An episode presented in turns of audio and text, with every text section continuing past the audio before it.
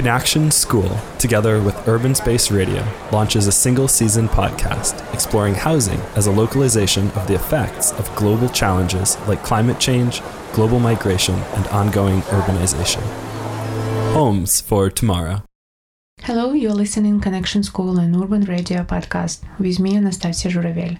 On the program today, conversation is designed to answer the questions What do architectural visions mean in a time of division?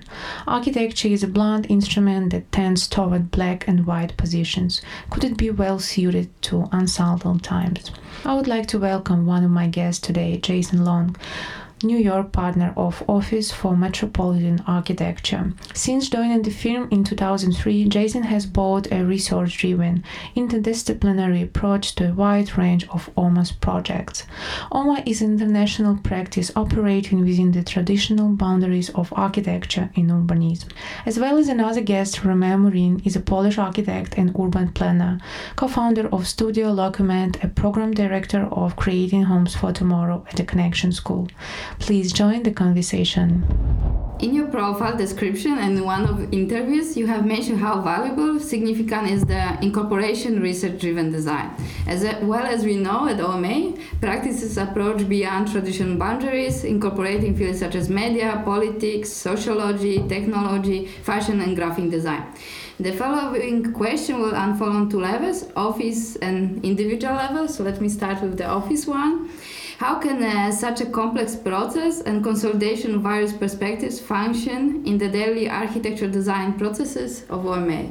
Well, um, you know, my own background is actually uh, not initially from architecture. I first did a kind of liberal arts degree uh, in uh, New York State at Vassar College, focusing on philosophy, but also other things too, you know, and I think coming from that kind of broad background, the diversity of what we try to do at the office and you know whether it's through AMO or through OMA was one of the things that really attracted me to it. Um, and I think that uh, you know it continues to have a significant role again whether it's strictly speaking as a kind of AMO endeavor or uh, just in the life of the office the diversity of the kind of people that we have there and the diversity of interests and then also the diversity of the types of efforts we're willing to take on. Uh, you know, and I think that in, in the best of circumstances, the AMO work helps us to kind of have a, a better sense of the place um, of the world in terms of politics and culture and even technology than we would otherwise. And so that's the real benefit, I think. Um, you know, of course, we all have a good sense just through being humans on the earth of what's happening, but I think it's often very hard to locate yourself as an architect within that, with any degree of intelligence. And uh, not necessarily saying that we've we have ever figured out how to do it, but certainly uh, trying through being as diverse as we can uh, to, to find our way.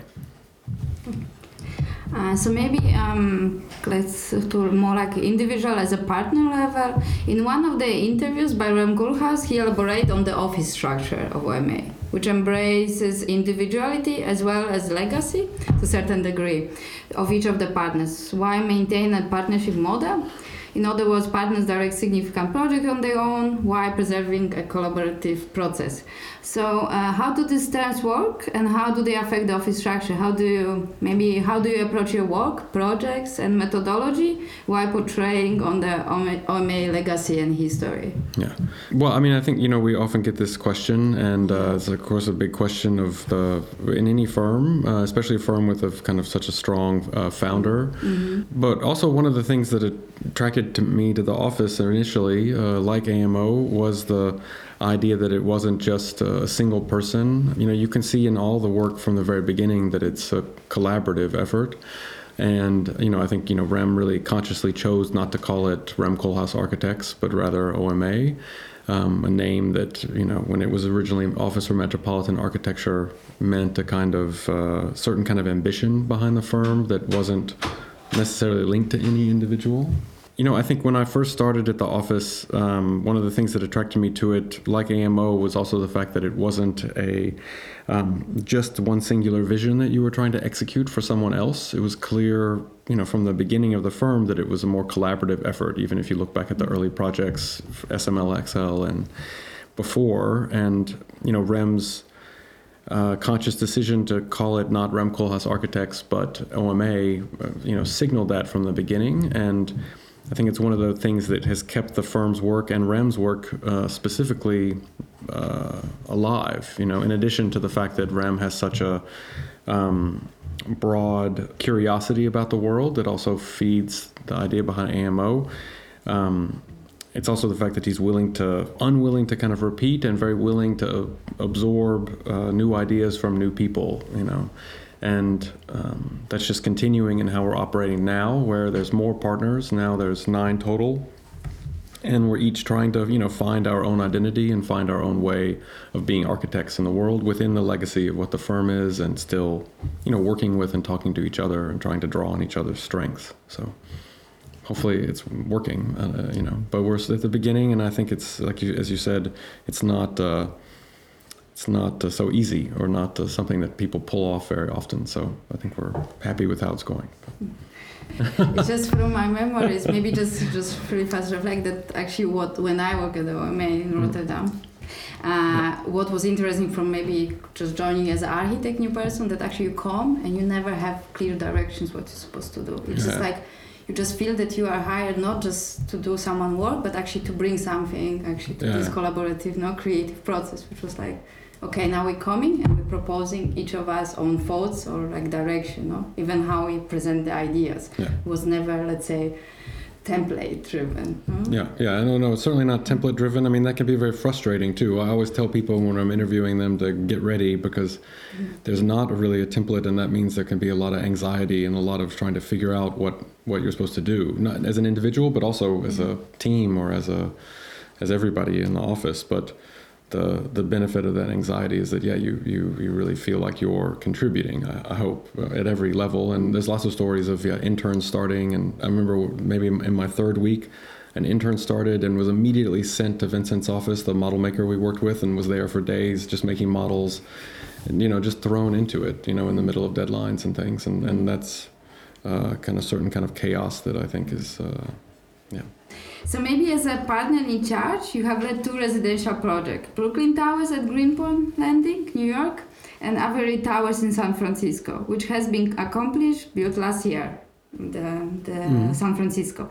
Both projects incorporate a housing model with the market price and below market level price for about 30 percentage of the total mm-hmm. apartment and more than and more than accurate of the um, let's say public open space to the neighborhood so could you elaborate on the concept of those project, process, collaboration between stakeholders and feasibility, but especially highlighting and taking into account affordability and inclusiveness as an approach to the housing scheme? Um, well, I should say that the San Francisco project is uh, also with Sho, the other partner in New York. Mm-hmm. But um, yeah, I think that we're um, in the context of the U.S. We're doing we've done a bunch of residential actually these two and a, few, and a couple others and um, we're learning, uh, you know, through that process. It's very specific how you do residential in the states, and um, especially this kind of multifamily tower residential.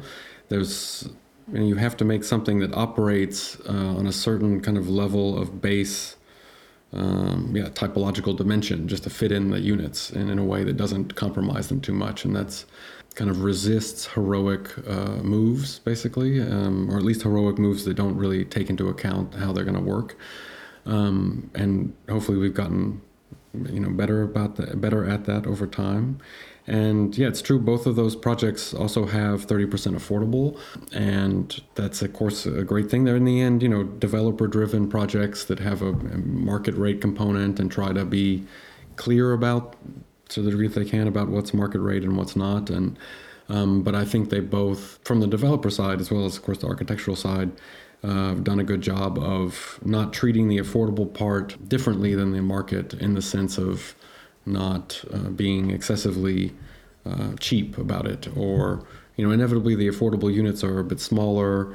Um, sometimes they're in their own building uh, some portion of them. And in both projects that's the case. But even in those separate buildings um, while there are some things that are, you know, of not at the same level of quality, the stove or the, you know, uh, whatever, but um, they're they don't look so different, and they certainly are invested with a lot of quality. And from our side, um, you know, working on those kinds of projects also is, is super collaborative because they're often involve multiple um, architects. You know, there's you, often us and an executive architect, but then there's also often an interiors firm who's doing the actual interiors um, because the developers find it more marketable to have multiple names.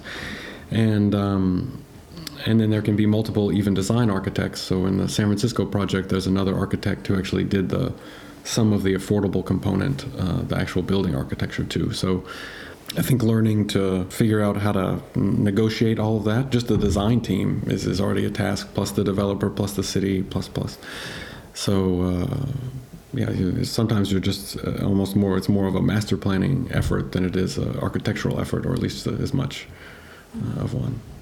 So maybe I will like build up a little bit because yeah, yeah. Um, we were like we doing this uh, new program. The last year is ongoing, and we actually were in Amsterdam, and we learned actually about this because of the land being sold uh, so much to the private owners, mm. as maybe it's getting similar to United States. So mm.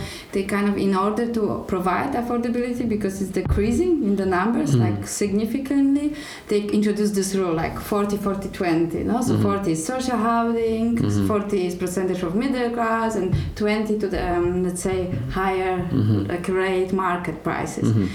But then they, what we understood actually, because the regulations uh, for the was started in 2017, that actually they struggle with developers because they don't want they have such a not only developers but regulations because mm-hmm. there are different prices for mm-hmm. the social market and mm-hmm. for hire, and they have different details, mm-hmm. different finishing. So suddenly yeah. they ended up on the one block mm-hmm. with three different entrances, uh-huh. three different staircases. Yeah, no, yeah. really sliding the building in free. So just to just becoming yeah. a little bit curious. No, no, it's uh, you know I think that the ambition uh, generally is to try to mix everything together in a way because it seems more egalitarian or something, or seems uh, discriminatory to try to split people up.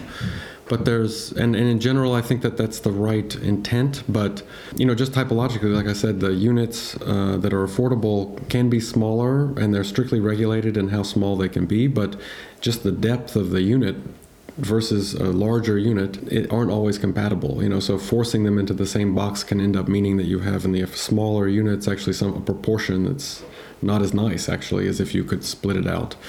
And also oftentimes people that are in certain kinds of affordable housing have different needs and benefit from having kind of social help that can be incorporated into a standalone building uh, that in a way that it wouldn't be into a mixed building and yeah, I think it's good the, the the way that that cities are trying to kind of require affordability, but you know that kind of, the kind of affordability that at least we put in is again strictly regulated and means tested, meaning you have to have a certain you can't be above a certain income, and of course it's serving often um, you know very people that really need that, but there's a whole swath of kind of middle class that obviously isn't as well served, and the answer for that can, I don't think can really come through just regulation and maybe simply needs more supply or different kinds of rent control and things like that. But it's good that, that it's incorporated into it and it keeps us at least from only building houses for uh, the very wealthy, you know. Yes. So just to understand, like on this example of this project, because to understand American system a little yeah. bit, so who was the initiators actually of this project? Is it was collabor like fully commercial but being as a regulation on the land, or it was collaboration between public sphere well, and the, private? the San Francisco project yeah. is actually was city-owned land, mm. and the city had a competition that was you know to attract developers, and each developer then teamed up with a uh, an architect, and so in a way, and and they already set a lot of requirements in terms of the affordability. You know, because they were the landowner originally, they could stipulate a lot of different conditions. And um, it was also good because it meant that because we were trying to woo the city, you know, we were trying to convince the city that we were the best team we in a way had to embed into it a certain kind of benefits. So we gave more public space in a way and, and used the site as a way to connect uh, otherwise segmented parts of the city. You know th- those kinds of moves uh, obviously were to appeal to the city and, and to us too but they meant that everybody could be on board with it and demand it you know in a way. And the other project in greenpoint is not a city owned project but uh, there was a huge rezoning effort that went play went, took place uh, years ago but and we weren't involved in that, but that involved getting more density onto the site for the landowner. But as a give back, they needed to agree to certain affordability uh, requirements. So it was a kind of negotiation that, that, again, I think worked more or less. Also means that similar to the thing in uh, San Francisco, the project's going to not only create affordable housing in one location, but it also is part of a whole master plan to bring connect a neighborhood with a waterfront that's now kind of shut off from it. So, um, so maybe like in general, like in your opinion, like which intervention led to this funda- let's say fundamental improvement of this dwelling structure? How is led like maybe to creation new typology? Is it, it can be more, or would you like state that maybe we need like new model for housing, as you mentioned before, not through regulations but different instruments, or who? Yeah. Yeah, I don't know the answer exactly, but it's definitely disconcerting that you know so few architects like or let's say there's not there's often not a lot of ambition in buildings that are really lower end buildings. Not affordable housing not social housing but at least in the states kind of mid-level generic housing that I don't think necessarily needs to be iconic or something or, or have be uh, trying to kind of um, uh, or be revolutionary necessarily, but just needs a level of quality and care and just simple aesthetic and material richness. And I think that I don't know quite how to how to um, better engage with that uh, as from us, for example, as a firm, or for other younger firms to be better engaged with it. But to me, that would already be an improvement. You know, I think the things that try to do, look at different construction techniques that could involve that could simplify or you know make more economical the construction of housing are, are, always good but the things that you see out there primarily meaning modular construction and things like that don't don't always live up to, to what you'd anticipate. So, but I think you know people are making progress. I should the next one because um, it would be nice to it? get a little bit context of the uh, like where it's going with maybe housing as a you as a residential. But I don't know if it's repetitive. Oh no, I don't, I don't know. Yeah. Well, I don't know. I just don't know that I know the answer. You know, because yeah. you know the kind of projects that we're doing. You know, there's certain trends within housing, like uh, this kind of co-living thing that uh, you know WeWork co-working company was trying to do. WeLive for a while and there are other kind of co-living or micro-housing kind of efforts and you know that's also one model although it seems to be trending towards actually serving a kind of more affluent class of people that are um, not wanting to necessarily invest in a certain, you know, bigger unit for themselves, but interested in places with more social areas or what have you. And but I don't, it's not really serving the kind of middle class level that we were talking about before. So I, I don't know. I don't really necessarily see a trend that's like this seems like it's really changing things on, on some kind of fundamental level. There is a huge pressure, though. Of course, there's a huge homelessness crisis throughout the U.S., but especially say on the West Coast, and people are really trying to come up with ways to incentivize more construction or more housing, especially multifamily. Yeah, yeah as you mentioned, because you work a lot of on the residential projects, a lot in U.S. Yes. Yeah. So I'm just wondering how usually you are involved to in which maybe stages of the development uh-huh. of the project because. Yeah sometimes we are quite as an architect seems to be excluded for certain real estate mm. circle when mm. we coming because real estate when how they define certain it depends of course of the land who owns it but sometimes coming from like speculative numbers yeah mm-hmm. so where maybe as if you can recall as a main which maybe you found it good maybe schemes or dynamics which you had with developers where you actually mm-hmm. could influence better maybe how to define their regulations or how mm-hmm. you know how much public space you give or like mm-hmm. how you influence maybe quality of these typologies oh yeah well i mean i think in both this in both of the things we are talking about the san francisco project and the mm-hmm. the one in greenpoint yeah we were lucky to be involved at a you know one block but the master plan level where you could work on how the public, how the open space was going to work, either around the building but also on the building, and you could make sure it was kind of good and and there was a lot of it. Uh, you know, I think that you know we're never we're often involved as the client is still figuring out what kinds of units to put in so what's the mix going to be or how much you know or can can really fit and that kind of thing and we can to a certain degree influence how that's going to work but we're never really privy to the pro forma you know we're never we never see the, how the numbers are really working out from a profit perspective or you know of course so we hardly one of the unfortunate things about these kinds of projects at least in the states is that you're you're actually never aware of the budget. It's it's good because the developers behind these projects often have very robust teams and that are very capable with many architects on the client side and that means that they can they yeah are very knowledgeable but it also mean it also helps them kind of keep you out of certain things that if you knew about maybe you would be more armed to say well can't you are you really sure you can't afford to do this and that so we were never privy to that and you know, there's not much you can do about it. But one thing, you know, people tried sometimes is, like, you know, if we were developing things on our own, uh, like actually doing housing, we actually developed it. There's, of course, that model out there, and, and people are doing good work that way, in, in New York at least. And But it's not really what we're trying to focus on. And we're not trying to just do housing, of course, you know, it's one thing that we're doing, but it's, uh, it's not like we want to devote everything to that. Even the architects in our office that are often doing housing, you know, they also get itchy to do a concert hall or something that just uh, for a change of pace. And That's true, yes. Um, so maybe just the last one. Um, so sorry, there's a lot about housing. no, no, It's housing, it's all good. I love housing, it's good. I know we, we could talk about public spaces. I don't have, and I'm not doing a concert hall, unfortunately, so. Uh, but it's really hard eh, in United. To, to do a concert hall? No, like the public institutional public spaces, you have this RFQ process, even how you tender. Where like you know in Europe, most of them they are open and open Oh, yeah, yeah. invitation, or Yeah. like you don't have to build in the last three years. You know, like Yeah. uh, it's more let's say. Oh, but anyway, I'm out of track. so the housing, as we know it, is a complex typology going beyond the architecture expression and demands financial and ownership model, social structure, and regional regulation which influence the real estate markets uh, and housing system. So, do you think it's uh, an architect responsibility to tackle social, political, and economical issues such as this?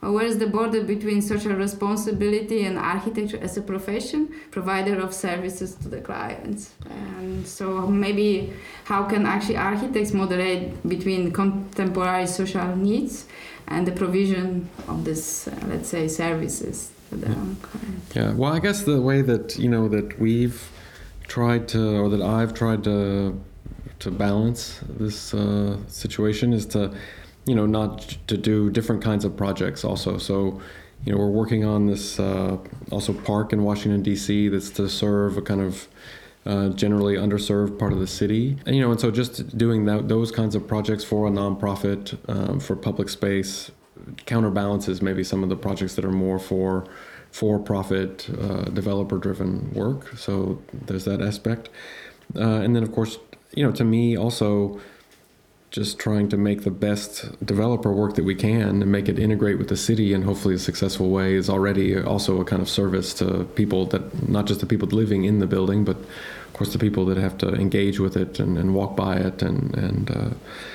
and see it even from a distance. You know, so I think that. Um, you know, you have a responsibility to the client, but you also have a responsibility as a someone trying to run a business to to keep people employed and, and make everything work. So, but you, you know, you never want to do that at the expense of your own ethics. Uh, you know, and luckily we haven't really been forced into a position ever where we were concerned about that, especially with these kinds of projects. But but you definitely have to you know, of course, the developer is interested in making a profit, you know, ultimately, you know. And so, one of the exciting things, though, about being an architect, honestly, to me, is engaging with different types of all the different types of people that you deal with that are super different than the orbit that you would typically uh, be in, you know, especially as an architect, where often we're only talking to other architects, but through your clients, often you engage with people both you know in the art world through some kinds of projects but then even people that are developers you just simply get a different kind of window into how the world works and i think that's uh, yeah also valuable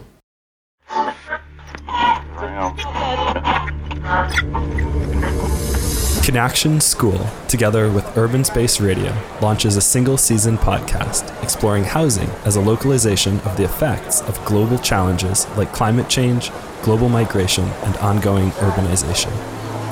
Homes for Tomorrow.